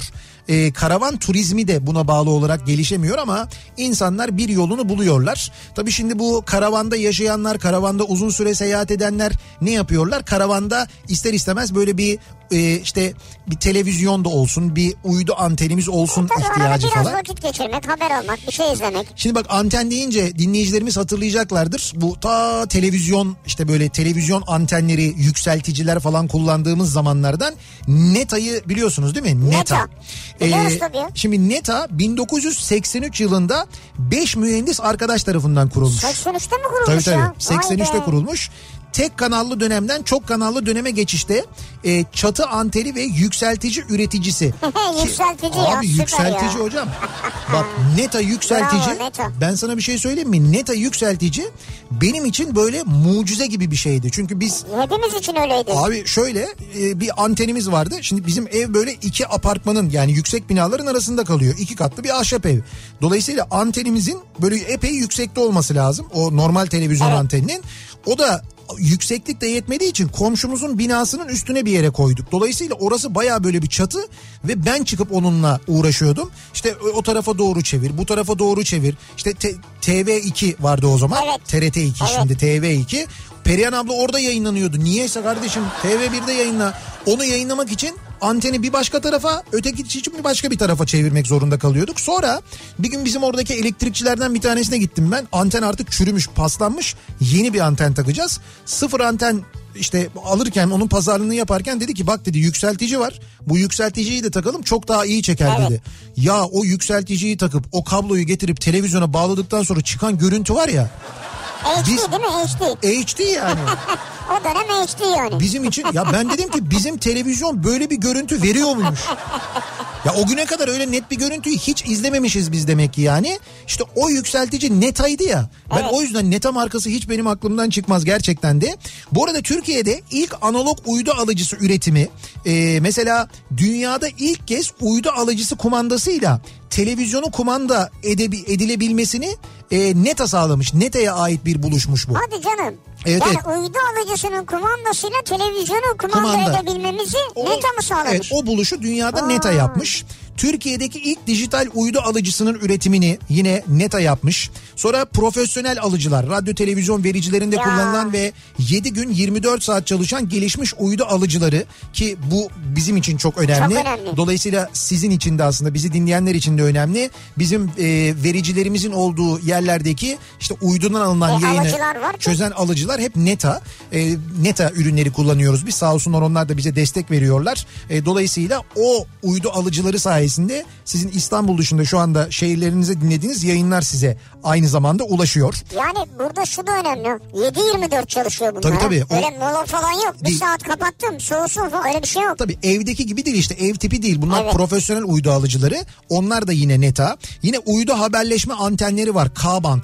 Mesela bu canlı yayın araçlarında kullanılan antenler var ya. Evet. O mobil antenler de yine aynı şekilde Neta tarafından üretiliyor ki Türk TürkSat'ın çözüm ortağı. Bunun yanında işte mobil uydu sistemleri var ki bu mobil uydu sistemleri az önce anlattığım aslında. Evet. Yollarda, gemilerde, teknelerde, karavanlarda sık sık gördüğünüz, Türkiye'de ilk kez Neta'nın ürettiği ve hala tek üretici olduğu o antenler. Mesela otobüslerin üzerinde de görüyorsunuz. Ha, görüyoruz, o evet. Yolculuk sırasında izlediğiniz işte o televizyon kanalları o Neta antenler sayesinde oluyor. Hmm. Ki Türkiye'de mesela üretilen MAN ve TEMSA'nın ürettiği otobüslerde standart malzeme olarak, orijinal parça olarak antenler onlar. Tabii Neta kullanılıyor. Bu arada dünyada sadece Neta hem anteni hem de uydu alıcısını üretiyor bu mobil antenlerde. Yani mobil, mesela o mobil ünitesini ayrı alıyorsun. Eğer evet. Neta almıyorsan işte o uydu alıcısını ayrı alıyorsun. Sadece dünyada Neta ikisini birden üretebiliyor ve dünyanın birçok ülkesine, 36 ayrı ülkeye ihracat yapıyor. Şimdi bak, ihracat da önemli. Şöyle, ben yurt dışındaki karavan fuarlarını gezen arkadaşlarım var. Benim inanılmaz fuarlar oluyor. O karavan fuarlarındaki karavanların üzerindeki antenlerin çoğu Neta, biliyor musun? Büyük bölümü Neta. O da bir şey tabii, bizim için bir gurur vesilesi. 2019 yılı itibariyle yıllık 10.000 anten üretimine ulaşmış bu arada Neta. Hatta bakın, karavan demişken bir karavan fuarı var halihazırda devam eden, biliyor musunuz? Öyle mi? İstanbul'da şu anda devam eden bir karavan fuarı var. 21 Şubat'ta başladı ve 1 Mart'a kadar da devam ediyor. Yani şu anda gidip görebilirsiniz. Hatta aynı yerde Bot Show'da var şu anda. Bot Show'da devam ediyor. CNR Expo'da devam ediyor. Bakın, bir karavan merakınız varsa, karavan almaya niyetiniz varsa muhakkak gidin, gezin. Ayrıca deniz taşıtlarına ilginiz varsa gitmişken Bot Show'u da gezersiniz ama karavan fuarı, Kamp Karavan diye geçiyor. 21 Şubat'ta başladı ve 1 Mart'a kadar, yani bu pazar günü akşamına kadar devam ediyor.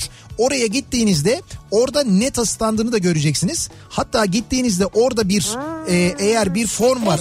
Evet, çekiliş var. Evet, o formu doldurursanız orada yapılacak bir çekilişle Neta'nın yaklaşık böyle 4.000 liralık bir ürünü var. O ürünü de aynı zamanda kazanma şansı. Kolay kullanımlı bir anten sistemi var. Evet. Yani böyle kamp yaparken kullanabileceğiniz, aracınızda kullanabileceğiniz bir portatif anten sistemini de orada aynı zamanda hediye ediyorlar. Tabii çekilişte. Tabii çekilişte hediye ediyorlar. Ama dediğim gibi böyle bir hani portatif anten, işte ben de bir karavanım var, karavanıma takayım. İşte böyle bir uydu alıcım olsun, antenim olsun. Hatta isterseniz şöyle diyelim, bir internet ihtiyacınız var. Yani sürekli ben seyahat ediyorum, aracımda da bir internet ihtiyacım oluyor. Öyle bir internet sistemi takayım derseniz, işte o K-band sistemini de yine aynı şekilde Neta üretiyor ve aracınıza takıyor. Aracın otomobili mi? Uydu internetiniz olabiliyor. Yani araç derken öyle işte büyük bir araç, yani minibüs, van, otobüs, neyse, o şekilde uydu ihtiyacınızı da bu K-band sistemlerden elde edebiliyorsunuz yani.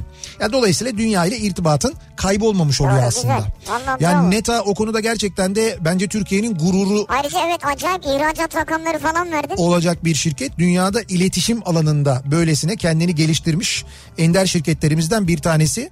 O yüzden onların başarılarını da biz tabii kullanıcısı olarak da aynı zamanda gururla takip ediyoruz. Peki seyahatlerde neler yapıyoruz acaba? Babam memurdu Ağrı'da.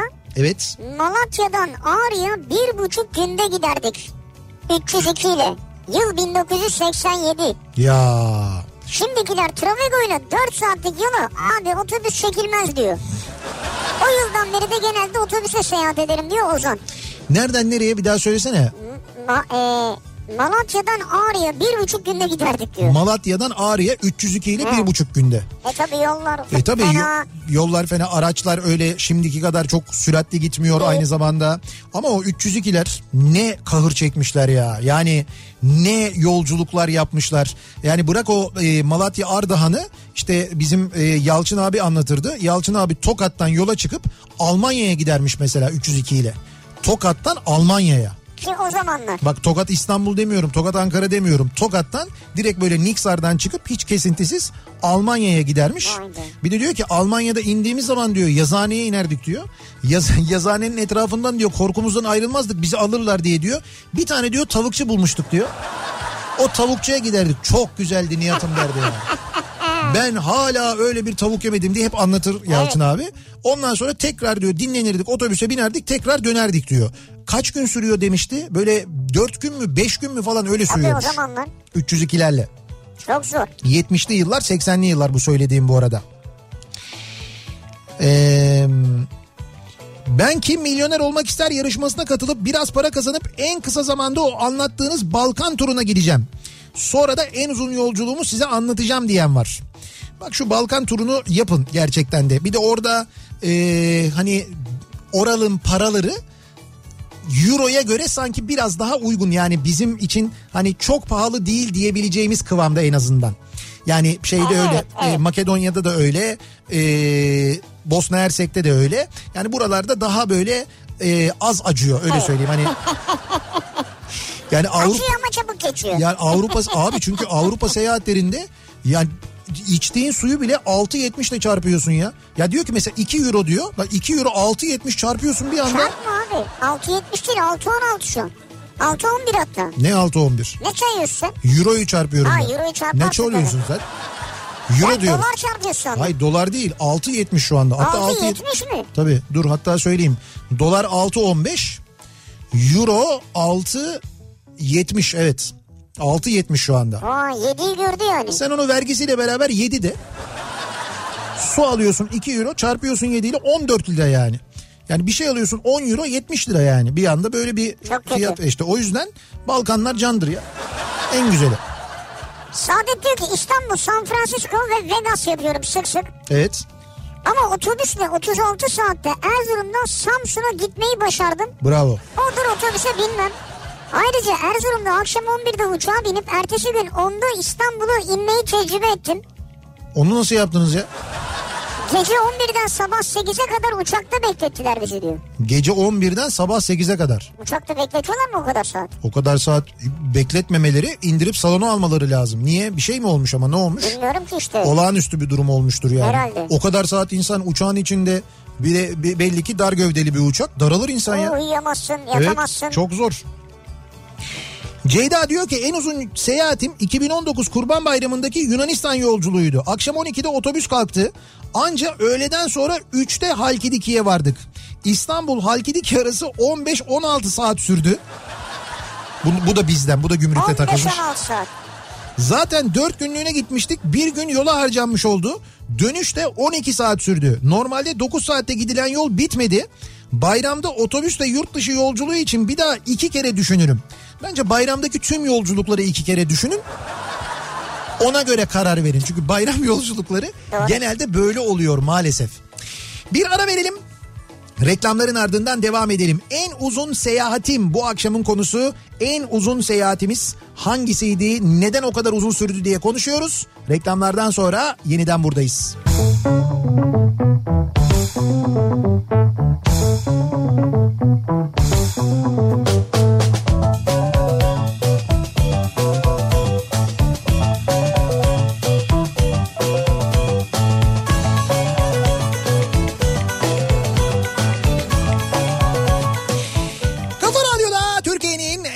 Radyosunda devam ediyor. Opet'in sunduğu Nihat'la Sivrisinek ve devam ediyoruz yayınımıza. Çarşamba gününün akşamındayız. En uzun seyahatlerimizi, en uzun yolculuklarımızı konuşuyoruz. Saatlerini, günlerini yollarda geçirenler var. 1998 yılında diyor Savaş, Bangkok'tan Berlin'e uçtum. Oradan trenle Frankfurt'a gitmem gerekiyordu. Oradan da Antalya'ya dönüş uçuşum vardı. Ben de taksi beklerken havalimanında Türkçe sesler duydum. Bir döndüm baktım ki bir özel Türk Hava Yolları şirketinin elemanları tavla oynuyorlar gecenin bir saatinde. Havaalanında boş, gece saat 3, yanlarına gittim. Arkadaşlar Türkiye'ye uçak var mı bu saatte ya diye sordum. Onlar da bana var 2 saat sonra Antalya'ya uçacağız dediler. Ekip bu arada. 2 saat sonra nasıl öyle değildir ya? Tren bileti yerine uçak bileti aldım ve Bangkok Berlin'den sonra Berlin'den direkt Antalya'ya uçtum.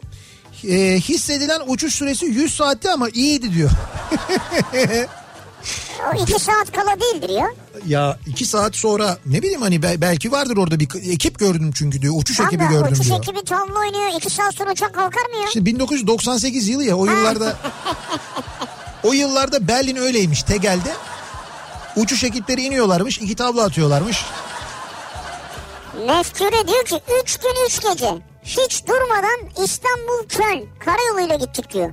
İstanbul-Köln. Evet 3 günde gitmişler. He. Durmadan. Nasıl durmadan ya? ya şöyle şoför değişikliği yapıyorlar. Ya mutlaka gümrüklerde falan durmuşlardır. Ha, evet. Ama benim de tanıdıklarım var mesela. İşte iki şoför, böyle iki iyi şoför biniyorlar. Biri uyurken yani diğeri kullanıyor. Biri, genelde öyle yapıyorlar. 1984-89 arası Eskişehir'de üniversitedeydim diyor Ali. Ailem Karabük'te yaşıyordu. Eskişehir'den Karabük'e ancak iki şekilde ve aktarmalı olarak gidebiliyordum. Birincisi Eskişehir-Ankara, Ankara-Karabük. İkincisi de Eskişehir-Bursa, Bursa-Karabük. Genelde Eskişehir'den çıkış saatine göre güzergah belirliyordum. Akşam 7'den sonra Ankara'dan, gündüz de Bursa'dan araç olmuyordu. O zaman da internet, diğer imkanlar da kısıtlı olduğu için denk gelen otobüse biniyordum. Bazen otogarlarda saatlerce, hemen yer bulamadığım için beklediğim oluyordu. Şubat tatili başında Karabük'e gitmek için tüm hazırlıklarımı yaptım. Aslında Ankara üzerinden gündüz gitmeyi planlamıştım ama boruların donması sebebiyle yaklaşık 10-15 gündür akmayan suların o gün geleceği tuttu. Ben de günlerdir bekleyen bulaşıkları yıkayarak mutfağı o durumda bırakmak istemedim. 2 saatte bulaşıkların hepsini yıkadım, yerleştirdim. İşim bittiğinde saat 5:30 olmuştu. Bu saatten sonra Ankara'ya gidersem açıkta kalırım diye düşündüm. 7'den sonra araç olmadığı için 6'da kalkan Bursa otobüsüne bindim. 8:30 civarı Bursa otogara indim. Hemen Karabük otobüsü için bilet satan firmalara gittim ama hiçbirinde yer yoktu. Tüm yalvarmalarıma rağmen yer bulamadım. Yapacak şey ya ertesi geceye kadar Bursa otogarda beklemek ya da Bursa'dan Ankara otobüsüne binerek tekrar geldiğim Eskişehir üzerinden sabah Ankara'da olmak üzere Ankara'ya gitmekti. Bravo. İkinciyi seçtim. Genelde en yanlış olan seçilir. İkinciyi seçtim. Ankara üzerinden Karabük'e gittim. Sabah 11'de vardım. Yani normalde aktarmalı 7-8 saat sürecek yolculuğum 18 saat sürdü. Ben sadece şeyi anlamadım. Baştaki musluk donması ve boru hikayesi niye dinledik? İşte o şeyden, o musluk donduğu ve sular akmadığı için evde çok böyle bulaşık birikmiş. Şimdi gidecekken sular da gelince demiş ki bulaşıkları yıkayayım da mutfağı öyle bırakmayayım, öyle gideyim demiş. O yüzden Bursa işini kaçırmış. Daha doğrusu Ankara işini kaçırmış. Ha, orada kaçırmış. Evet, kaçırmış. Orada normalde Ankara'ya gidecekmiş. Anladım. 10 yıl kadar önce büyük oğlum 3 yaşındayken Didim'den, babamların yazlıktan Antalya Side'ye otele geçecektik. Normalde ana yoldan gidilirse 4-5 saatte gidilecek bir mesafesi vardır. Eşime değişiklik olsun, kıyı şeridi yolunu takip ederek geze geze gidelim dedim. Değişiklik. Tamam, yol manzarası güzel ama otele yetişme telaşı olunca o virajlı dar yolları haldır haldır geçmek zorunda kaldım. Ya. Allah'ım, bir yandan çocuk kusar, tuvaletini yapar, eşim dırdır başımın etini yer, sıcak bir yandan, kabus gibiydi. Abi işte gezeceğin zaman gezmeli bir seyahat düşünüyorsan ardı arkası açık olacak onun. Sabah 6:30 gibi çıktık, akşam 18:30 gibi varabildik. 12 saat sürdü, 24 saat gibi geçti diyor. Doğru. Yani gerçekten de bu arada manzarası çok güzel bir yoldur ama... o zaman yayarak gideceksin yani. Tabii fena şeydir, virajlı bir yoldur aynı zamanda. Kaldı ki diğer yolda o kadar kötü bir yol değil. Korkuteli tarafından gittiğiniz yolda gayet güzeldir yani. Korkuteli'ne varırsın, yanık dondurma mevsimine göre. Yani. Ne bileyim, kabak tatlısı mesela, tahinli, şiş köfte çok güzel yaparlar mesela. Hatta en güzel Korkuteli'nde yaparlar. Acıktın değil mi yine? Ya şu 8'e kadar dayanamıyorsun yani, değil mi? Diyor ki en uzun seyahatim durarak yaptığım 2016 yazında arabayla Norveç'in en kuzeyine gidip oradan Finlandiya'nın en güneyine inip feribotla İsveç'e geçip geldiğim yoldan geri döndüğüm 16 gün süren yaklaşık 14.000 kilometrelik seyahatimdi diyor. Çok güzel ama ya. Ne tur değil mi? Çok güzel tur yapmışsınız. Vallahi bravo ya. İşte ben o az önce anlattığım Balkan turunu da mesela arabayla yaptım. 5500 kilometre, 6000 kilometre civarında bir yol yaptık biz. Buradan İstanbul'dan çıkıp Selanik üzerinden Makedonya, oradan Makedonya'dan Arnavutluk üzerinden Karadağ, oradan Bosna, Bosna Hersek'ten Belgrad, Sırbistan, oradan Bulgaristan üzerinden Türkiye'ye döndüm ben. Böyle bir tur yaptım mesela. Ne kadar sürdü benimki de? 10 gün kadar sürdü. Ama konaklamalı, gezmeli, tozmalı falan böyle. Çok güzel bir seyahatti gerçekten de. Sonu öyle bitmeseydi. Sonu nasıl bitti ki? Bu o değil miydi? Bu o değil canım. Pardon. Bu o değil, yok. Bu yeni olanı. Onda hiç öyle bir sonunda başında bir sıkıntı olmadı yani. Neyse bizim artık veda etmemiz lazım. Yayınımızın sonuna geldik. Veda ediyoruz. Bugün günlerden çarşamba. Birazdan Kitap Kafası programı var. Ayça Derin Karabulut sizlerle birlikte olacak. Nedim Gürsel. Evet, konuğu da Nedim Gürsel olacak aynı zamanda. Kitapseverlerin keyifle dinleyecekleri bir sohbet olacak, hatırlatıyoruz. Yarın sabah 7'de yeniden bu mikrofondayım ben. Akşam Sivrisinek'le birlikte yine buradayız. Tekrar görüşünceye dek hoşça kalın. Güle güle.